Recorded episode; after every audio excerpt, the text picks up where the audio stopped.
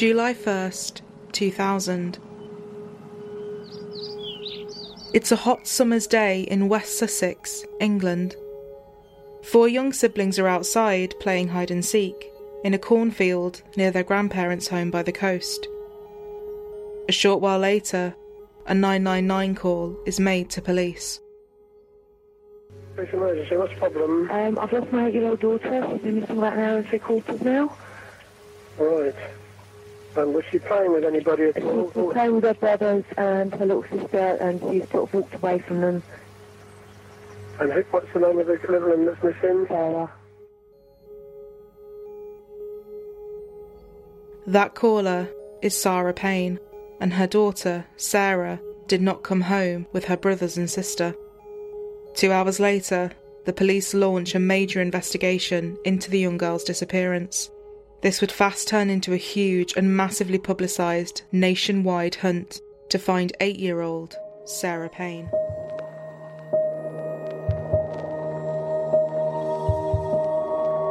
You're listening to Truly Criminal, the home of true crime. To see the video version of this case, including the footage and photos, you can find us on YouTube. Just search for Truly Criminal.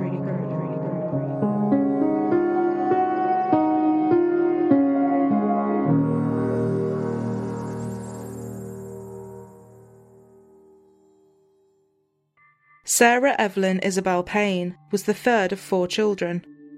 Her mum Sarah said she was the imagination of the family, all pixies and fairies and dolls.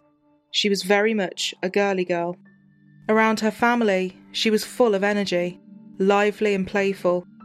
But Sarah said she could be quite timid with others. Sarah had a big heart, was kind, caring, and considerate, loving nothing more than going to school and playing with her siblings. On the first weekend of July, the Payne family decided to visit Michael's father and stepmother, Leslie and Terry, in West Sussex. It was the peak of summer and they lived by the coast, with plenty of space outside for the kids to play.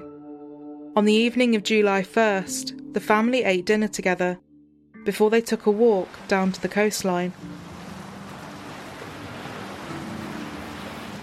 After this, the children, having so much fun, asked to stay out and play. Michael and Sarah put the oldest brother, Lee, in charge, and they went to play in the cornfield, just metres from their grandparents' house. Sarah, Michael, and Terry took a stroll themselves. They soon headed back home, wanting to settle in for the evening and get the children into bed.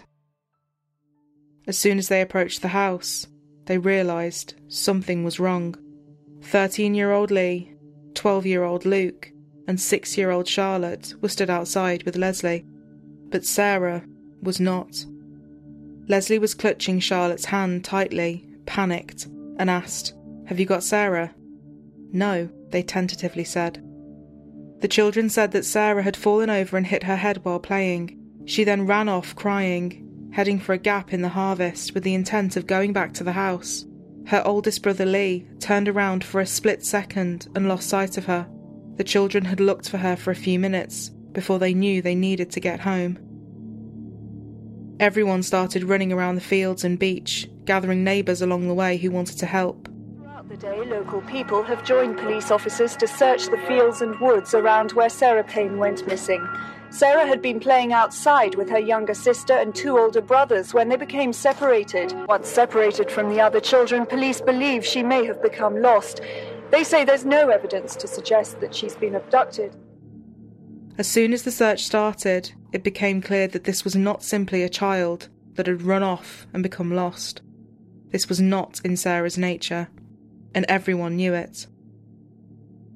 Codenamed Operation Naple, everyone was invested and joining in the search, doing anything and everything they could to help.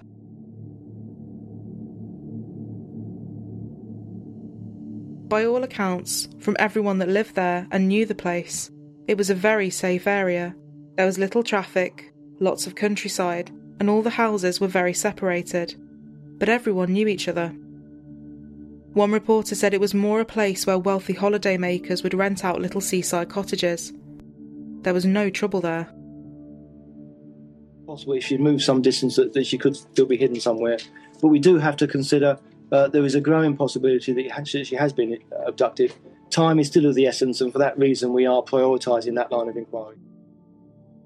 We've got just over 500 actions now, so that's 500 different jobs that we've gone out to do in trying to find Sarah. The last place she was seen had one road in and one road out. The reporter said, You really have to have a reason to need to go down there. The police hit the ground running, and along with volunteers in the area, they started searching. But there was simply no evidence to be found. None of her clothing, and nothing she dropped on the way. There were no leads and no clues anywhere. As the police started taking more detailed statements, Lee told his mother he had seen something, but didn't know if he should say or not. After encouraging him to tell her anything, no matter how small, he said that he had seen a white van on the road. He said the driver was a scruffy man and he had smiled at him and waved as he had gone past. He remembered and watched the van speed off so fast, the tyres were screeching against the ground. Lee said he was just seconds behind her, metres away. He gave a description of the van and the man inside.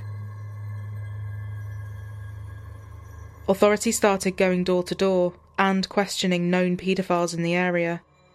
Over the next 48 hours, two arrests were made. But both times, they were swiftly released.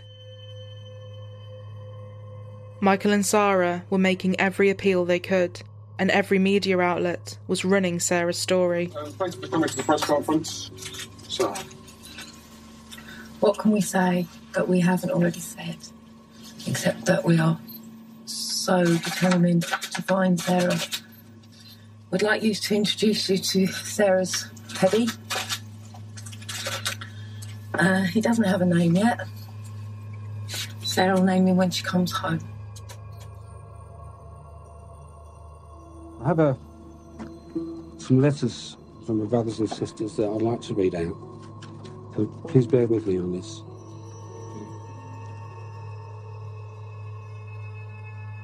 If you're reading this, please come home. We miss you and we want you back. We will find you no matter what it takes, and we have a big surprise for you when you come home.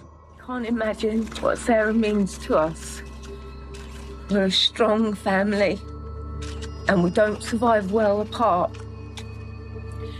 We need a home now, today, as quickly as we possibly can. Somebody out there must have seen her. They must have seen her on that road. They must have seen her. Sarah was spearheading the media campaign, making sure everyone was talking about and looking for her daughter.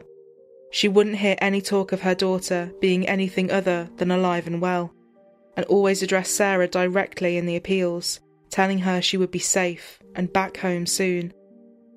Sarah, look, look at all these people looking for you. And your flowers, look, Sarah, they sent you flowers. You'll be home soon, darling. Oh, we promise you, you'll be home soon. You really will. Let her go. Let her go.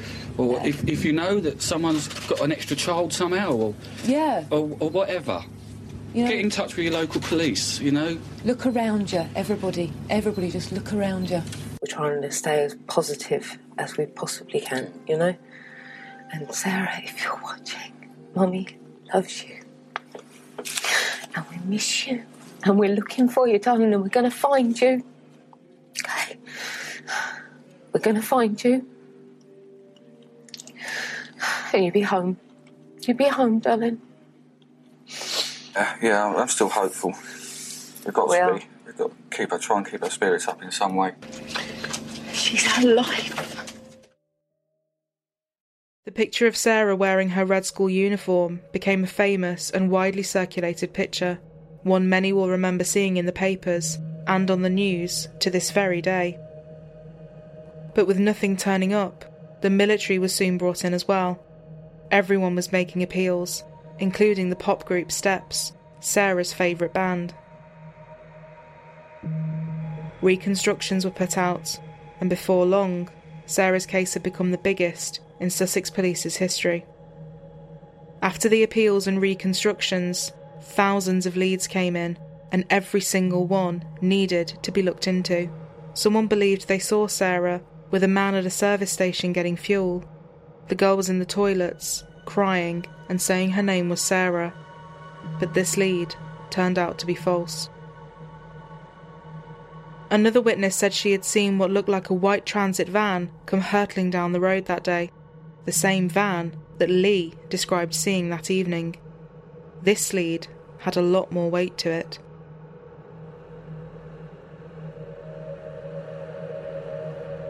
Here, 11 year old Luke asked to say a few words to his younger sister. Sarah, if you're watching, please come home. Um, family's not the same without you. It's just a massive gap in between everybody.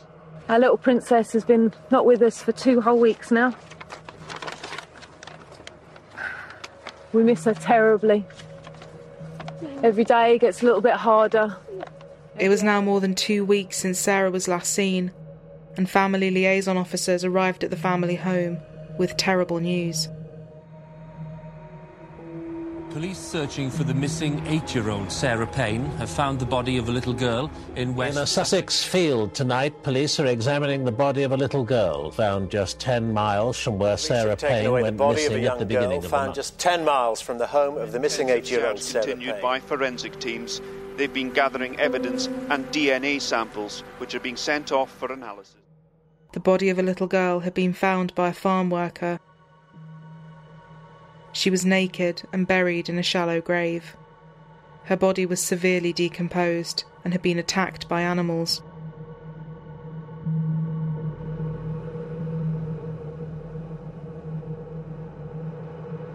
As the liaison officer Sean was telling Michael and Sarah to prepare for the worst, the media was already publicising the story.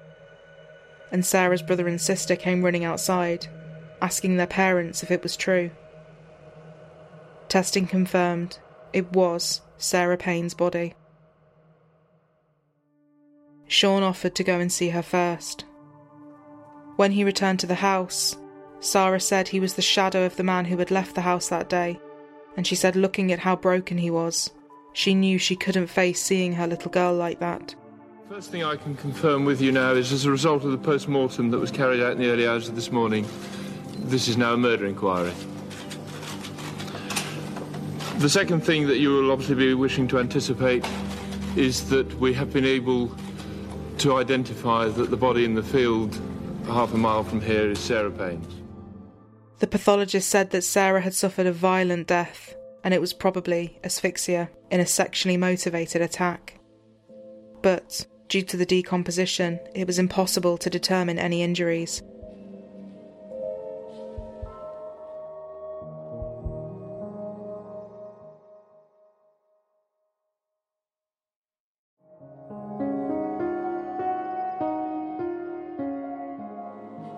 Crime Watch soon ran a story too. Appeals from all across the country, and with your help, we hope some criminals are about to be caught, like the killer of Sarah Payne. Here's the man who is running perhaps the highest profile investigation in the country, Peter Kennett. The stretch of the A29 where Sarah was buried is a very nondescript piece of road. It's that part that is between the Brinsbury Agricultural College and the Tote Cafe. On, on that Saturday evening at about 11 o'clock, a lorry driver who was driving a seven and a half ton curtain sided truck could well have seen the murderer of Sarah Payne.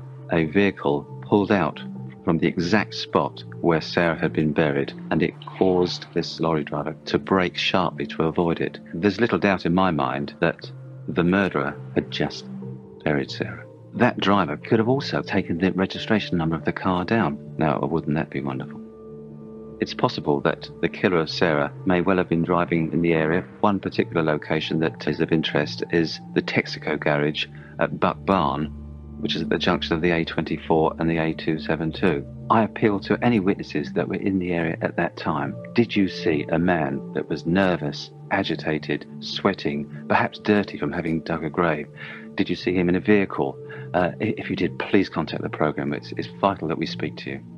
I've got photographs of them from birth right up to just before she went missing, I think.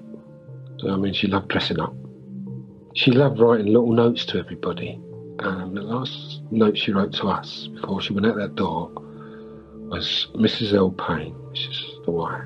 I love you so, so, so much. There is somebody out there who knows what happened to Sarah. They know. And I, I plead with all my heart for them to get in contact. Because please don't let that happen to another little girl. Peter, it must be a hugely emotional inquiry for you and the team. As was the reconstruction. Um, the first time I saw that was yesterday at a, a briefing down in um, Littlehampton Police Station. The entire team were there, 40 detectives. As soon as that ta- started, you could have heard a pin drop. I, I was not the only person to have uh, uh, tears in my eyes and, and, and, and, and d- d- dabbing them with a uh, handkerchief. It does highlight the bravery of Terry Payne, uh, and particularly the, the Payne family, who have been absolutely marvellous throughout this entire inquiry. Now, there have been all sorts of strange sightings as well. I know that there's one bonfire in particular that you're trying to, to find out more about. Yes, th- th- there was a some hardboard and um, um, MDF wood that was on a bonfire, which had been taken from a van. Uh, it was there for three days. The bonfire wasn't lit, and, and the wood was uh, uh, uh, stock, well, was taken. Salvaged. I mean, probably Salvaged. entirely. Oh, absolutely, yes. Yeah. Yeah. So you want whoever salvaged that, that plywood or whatever it was to let you know yes, wh- please. where is that wood now. Absolutely, And it yes. might be connected, might have forensic clues on it, of course.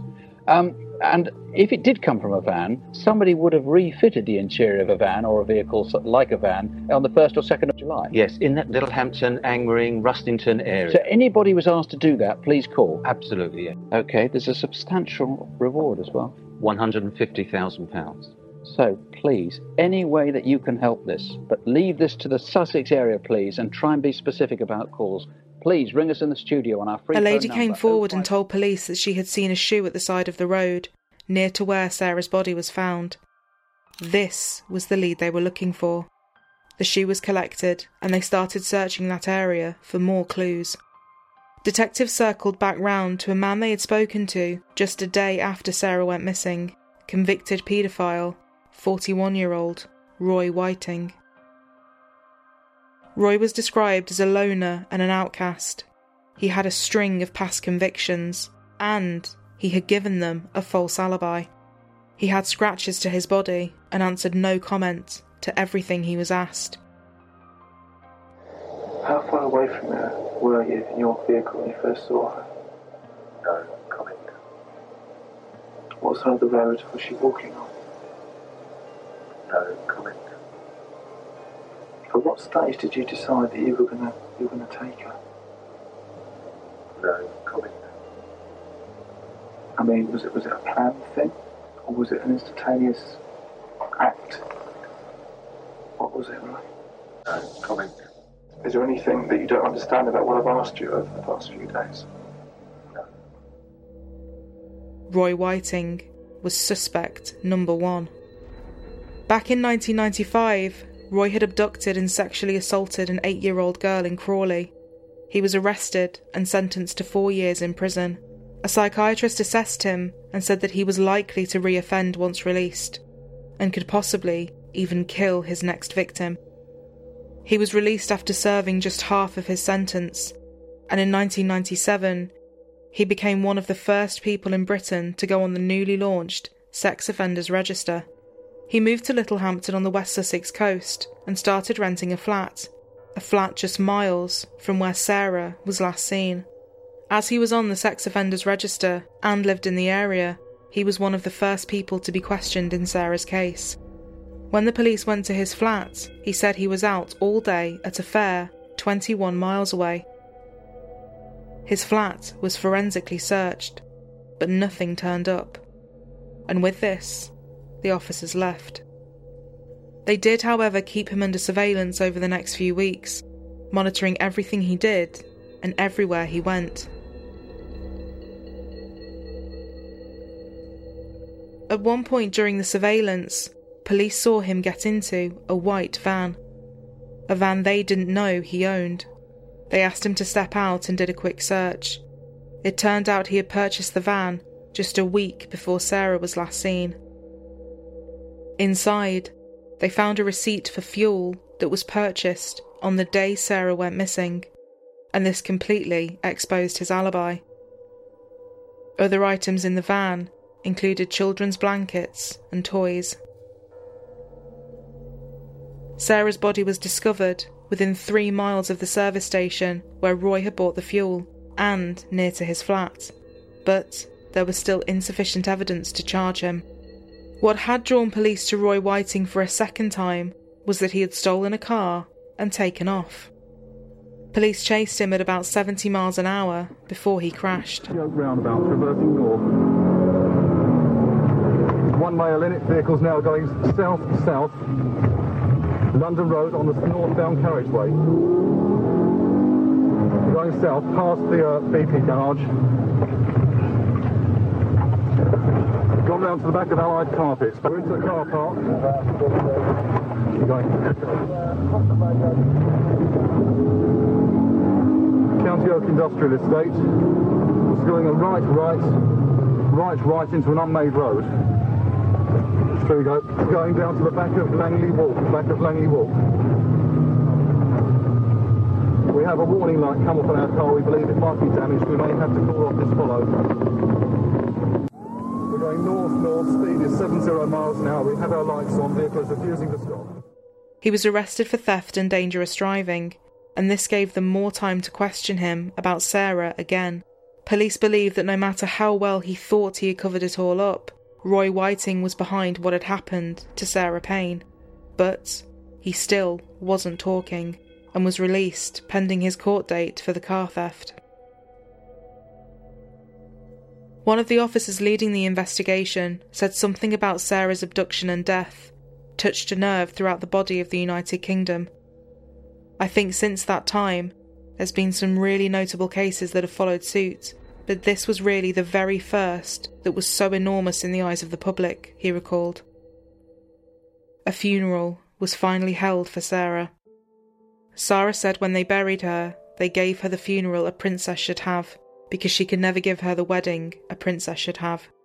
Sarah said she owed it to the public and everyone that had been there supporting, searching, and appealing since July. It's very hard when the entire country has ownership of your daughter, she said. You want to go away to a little corner and just mourn and deal with life. But knowing how much this meant to everyone else, many a mourner flocked to say goodbye to Sarah. I didn't know what to write, so I just wrote to Sarah. Dear Sarah, ever since you came bounding into our lives at two in the morning, with no phone in the house, one tooth in your head, and a smile that could melt ice, we loved you. You were a joy that made our lives full. Daddy called you Princess because that's just what you are. Sarah and Michael believed early on that Sarah had been snatched and killed by a sex offender, although they had no idea who. Sarah started channeling her energy into researching the laws on sex offenders, and they vowed that they would change the system. When the News of the World newspaper gave their backing too, they all started calling on law enforcement to adopt the British version of what is known as Megan's Law in America.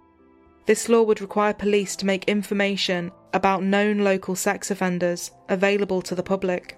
It would allow parents, carers, or guardians to formally ask the police for information about a person who has had contact with their child or a child close to them if they are concerned the person poses a risk. A decision was made to publish the names and faces of 50 paedophiles convicted of offences against children in the news of the world.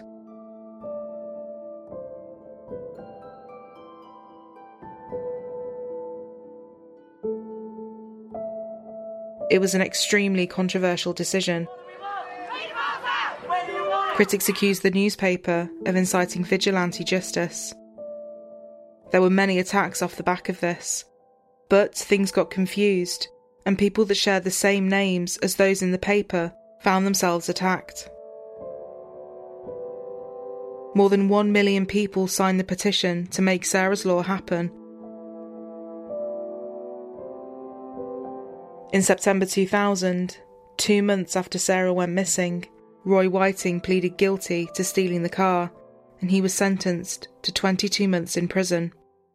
22 months gave police a substantial amount of time to forensically analyse as much as they could and build a good case against Roy. They started running tests on his van. The van was made to carry furniture and was full of plywood that went around the inside. The plywood was easy to strip out and burn, and it was clear that any evidence that may have been inside could be long gone. But the fear of not finding anything quickly dissipated when a single blonde hair was discovered on a red sweatshirt. It was a strand of Sarah's hair. The shoe found on the side of the road was soon confirmed to be Sarah's as well, and the Velcro strap on the shoe had picked up fibres, fibres that linked to the inside of the van as well. On the 6th of February 2001, following seven months of testing and gathering evidence, Roy Whiting was finally charged with the abduction and murder of Sarah Payne. Roy William Whiting, I'm Detective Sergeant Hinchcliffe, and I'm going to charge you that you murdered Sarah Evelyn Isabel Payne. Soon after being arrested in Kent this morning, Roy Whiting was driven in a people carrier back to Sussex. As he arrived at Bognor Police Station, an egg was thrown at the vehicle by one of several onlookers. Shockingly, he pled not guilty, and the family were faced with the pain of a trial that could end up presenting more evidence and facts than they ever wanted to hear. During the trial, Roy Whiting's previous convictions were withheld from the jury and media. Police worried that, although absolutely relevant to Sarah's case, any knowledge of these convictions could jeopardise the outcome of the trial, and if he was convicted, Whiting could appeal, claiming he had been tried on the evidence of earlier crimes and not the ones linking to Sarah. But, in December 2001, after a four week trial, Roy Whiting was found guilty on all counts. Said he'd be recommending that Whiting be kept in prison for the rest of his life. This was met by the loudest cries of yes in court. Whiting was taken away to begin that sentence tonight. And sentenced to life in prison with a minimum term of 50 years. Roy Whiting will spend the rest of his life in prison for the murder of little Sarah Payne, who disappeared in July last year. After the trial was over, his previous convictions were laid bare, and the jury and media now knew the full truth.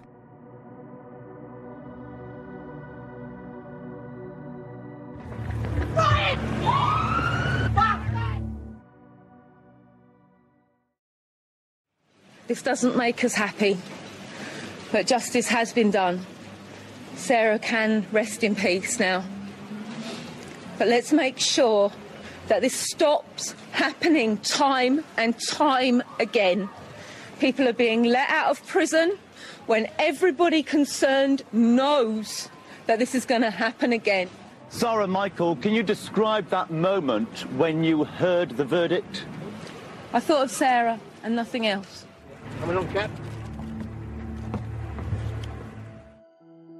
Michael and Sarah sadly announced their separation in September 2003. They both said that the stress and emotional turmoil brought on by what had happened to Sarah had put too much strain on their relationship. Sarah gave birth to another daughter shortly after this, giving them four surviving children together.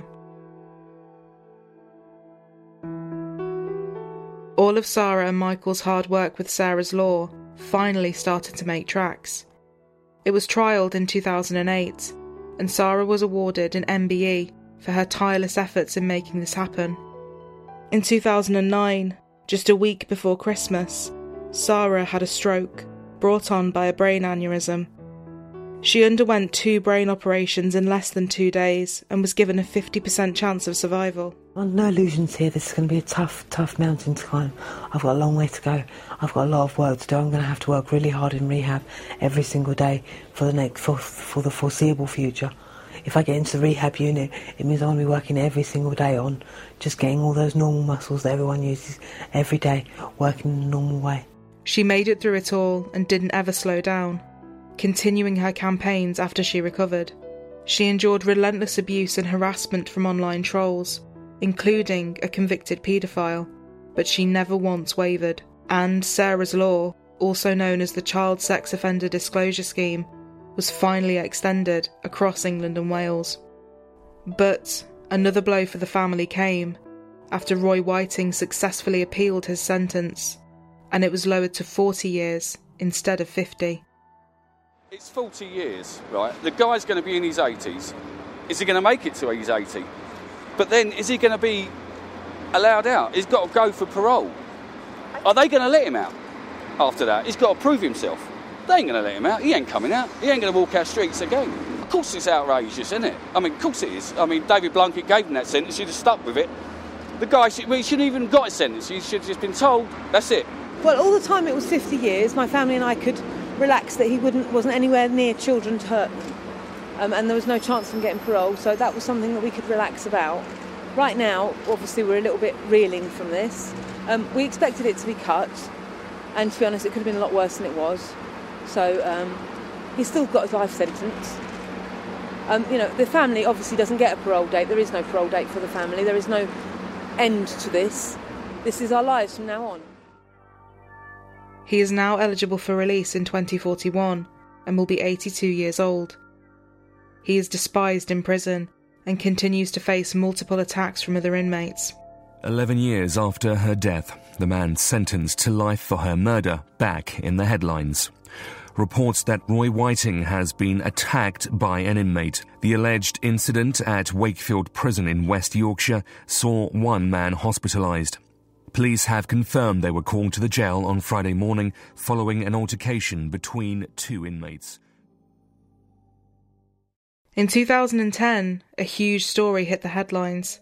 The chief reporter and former news editor of the News of the World were arrested today by police investigating the phone hacking. The police scandal. investigation into phone hacking at the News of the World sprang back into the life. Humbling today. of a billionaire media mogul, Rupert Murdoch, a man who is not used to groveling, is on an apology tour this morning, trying to contain the damage from that massive Ian phone hacking. Edmondson's scandal. home with materials in bags and a box.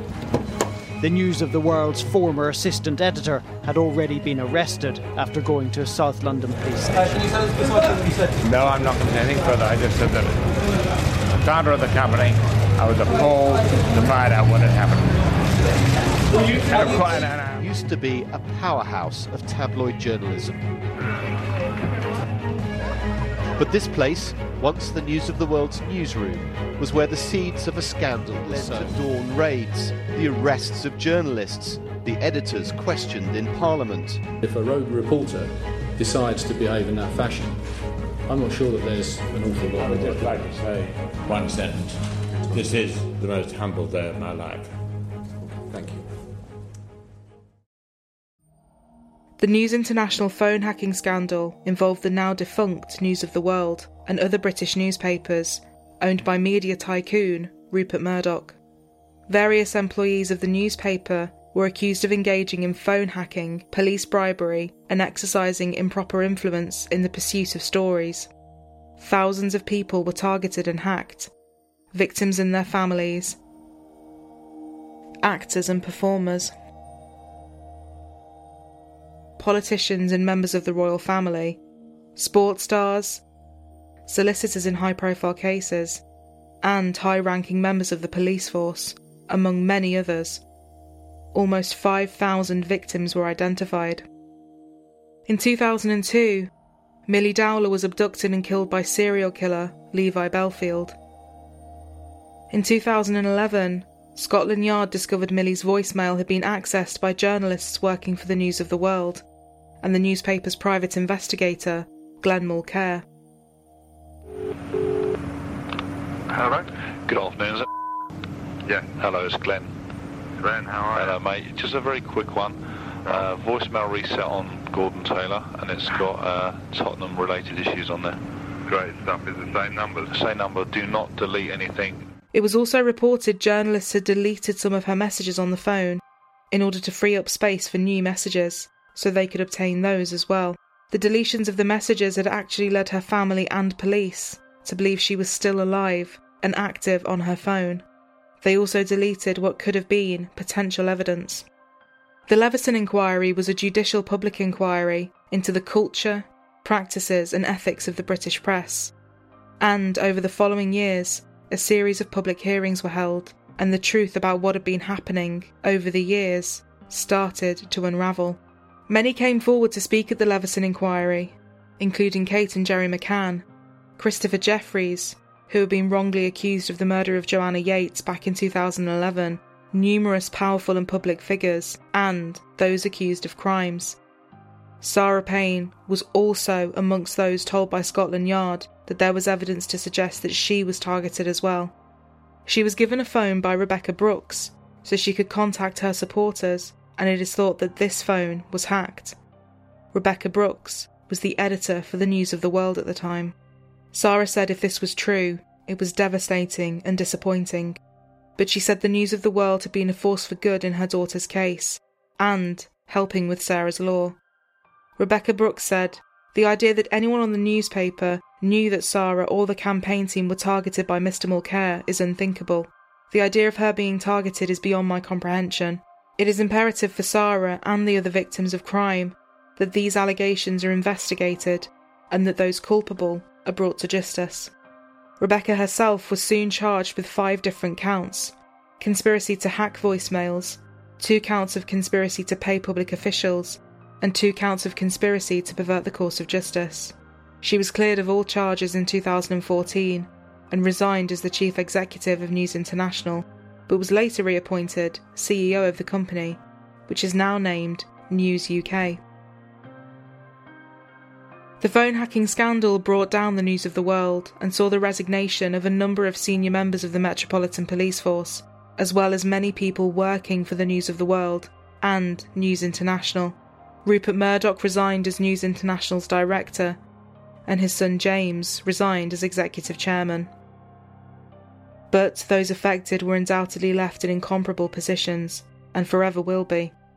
Although she spoke of her upset at the affair, Sarah Payne contributed to the final issue of the News of the World. She said in part, It's easy to forget in these times that the News of the World has been a force for good, and it has something to do with the people who worked on it. I do not pretend they are perfect or always got things right. She also said Rebekah was always in the foreground of the campaign. I did not sleep.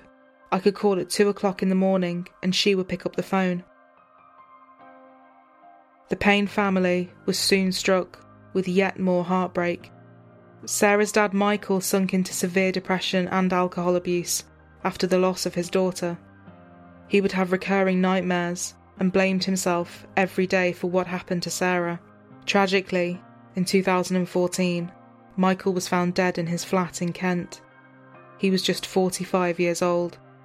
He spent his final days alone, drinking, telling everyone and anyone he spoke to that he should have been able to save his daughter that day. The coroner reported he had died of natural causes, and his father said, We don't know exactly what he died of, but we think it was drink related.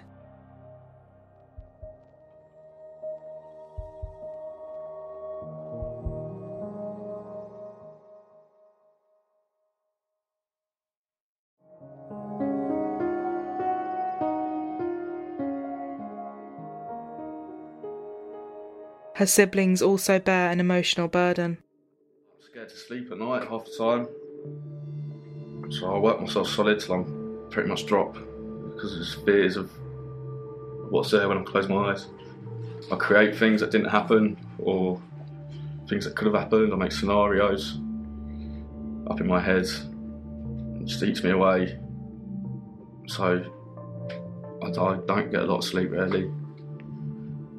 And in fact, I dread the night time when it comes to that point when I put my head on that pillow because it's just you and your thoughts.